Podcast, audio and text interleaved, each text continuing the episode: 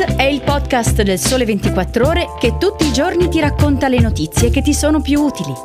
Su tutte le piattaforme gratuite e sul sito del Sole 24 Ore.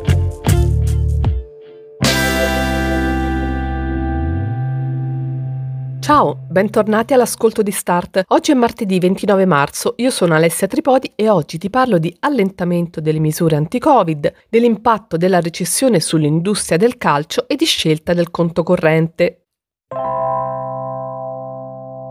Dal 1 aprile l'Italia non sarà più in stato di emergenza a causa del Covid. Come ha detto il ministro della Salute Roberto Speranza, questo non significa che la pandemia è finita e dovremo comunque continuare a comportarci con cautela, ma con l'entrata in vigore lo scorso 25 marzo dell'ultimo decreto Covid che indica tutte le tappe del ritorno alla normalità, certamente dal 1 aprile potremo tirare un sospiro di sollievo. Allora, vediamo come cambierà la nostra vita quotidiana fra pochi giorni in vista dell'archiviazione di fatto del Green Pass che poi avverrà dal primo di maggio. Come ci racconta sul Sole 24 ore Andrea Gagliardi, resta per ora fino al 30 aprile l'obbligo di mascherine al chiuso e resta fino a fine aprile l'obbligo di Green Pass, soprattutto nella sua versione base, quella cioè che si ottiene con un tampone negativo per molte attività dai ristoranti al lavoro. Vediamo nel dettaglio. Allora, dal 1 aprile per entrare in negozi e centri commerciali non servirà il Green Pass, ma solo la mascherina. Lo stesso vale per uffici pubblici, banche e poste.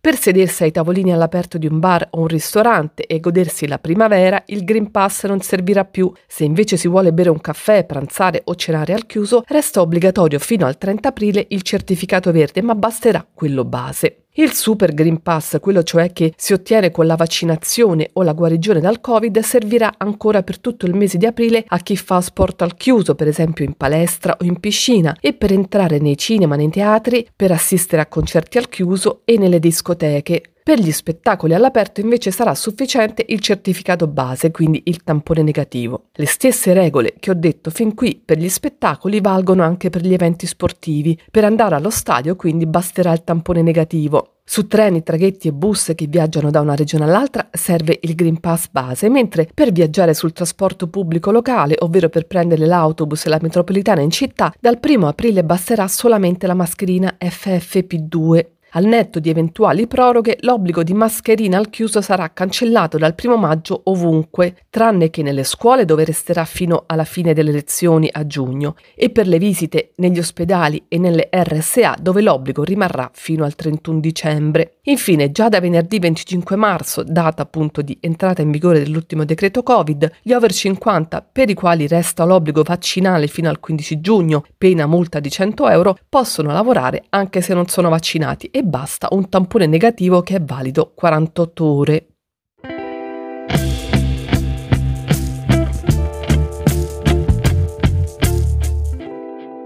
Ora parliamo di calcio, anche se so di toccare un tasto dolente per molti vista la recente esclusione della nazionale italiana dai prossimi mondiali. Per questo vi parlo non di gioco ma di bilanci, degli effetti della recessione da Covid sui conti dei principali club europei. E lo faccio ora, visto che ora a due anni dallo scoppio della pandemia e con gli stadi che sono tornati a capienza integrale in tutta Europa, il conteggio dei danni comincia ad assumere dei contorni più precisi.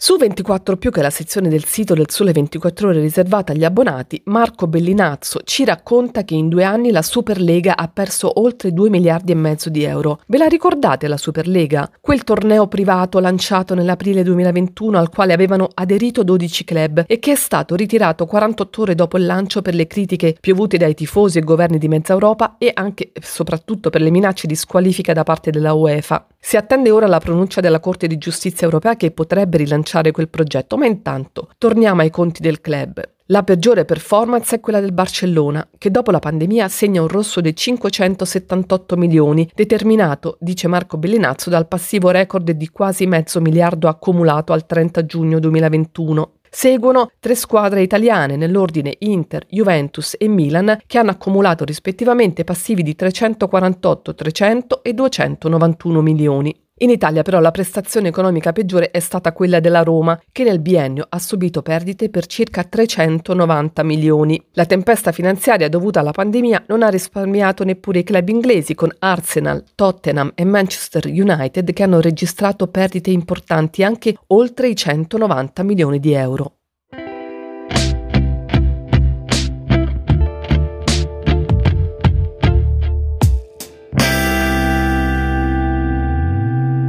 Chiudo questa puntata intanto scusandomi per la voce che non è proprio al massimo, ho solo un grandissimo, fortissimo raffreddore, ma il mio tampone per fortuna è negativo. Dicevo, chiudo questa puntata con qualche consiglio su come scegliere bene il conto corrente. Sempre su 24 la sezione del nostro sito per gli abbonati, il collega Andrea Gennai ci fa sapere che anche nel 2022 resta decisamente alta la differenza di costi tra i conti correnti online e quelli tradizionali e ci dà appunto delle informazioni e dei dettagli su questi costi. Secondo la nuova analisi annuale condotta dai portali sostariffe.it e confrontaconti.it che ha analizzato le offerte di 34 banche prendendo in esame tre tipologie diverse di clientela, il single, la coppia e la famiglia, il conto corrente esclusivamente online ha un costo complessivo medio annuale di quasi 53 euro a fronte dei quasi 111 euro del conto tradizionale utilizzato solo via web, esattamente la metà per un servizio che appare a tutti gli effetti simile in tutto e per tutto. L'analisi tiene conto sia delle voci fisse di costo che di quelle variabili e scopre che all'interno delle tre tipologie di clienti prese in esame ci sono notevoli differenze. I single spendono meno e hanno maggiori vantaggi dalla formula online, mentre sul versante opposto i costi maggiori che arrivano a superare anche i 200 euro sono per la famiglia che ha un conto tradizionale senza utilizzare internet.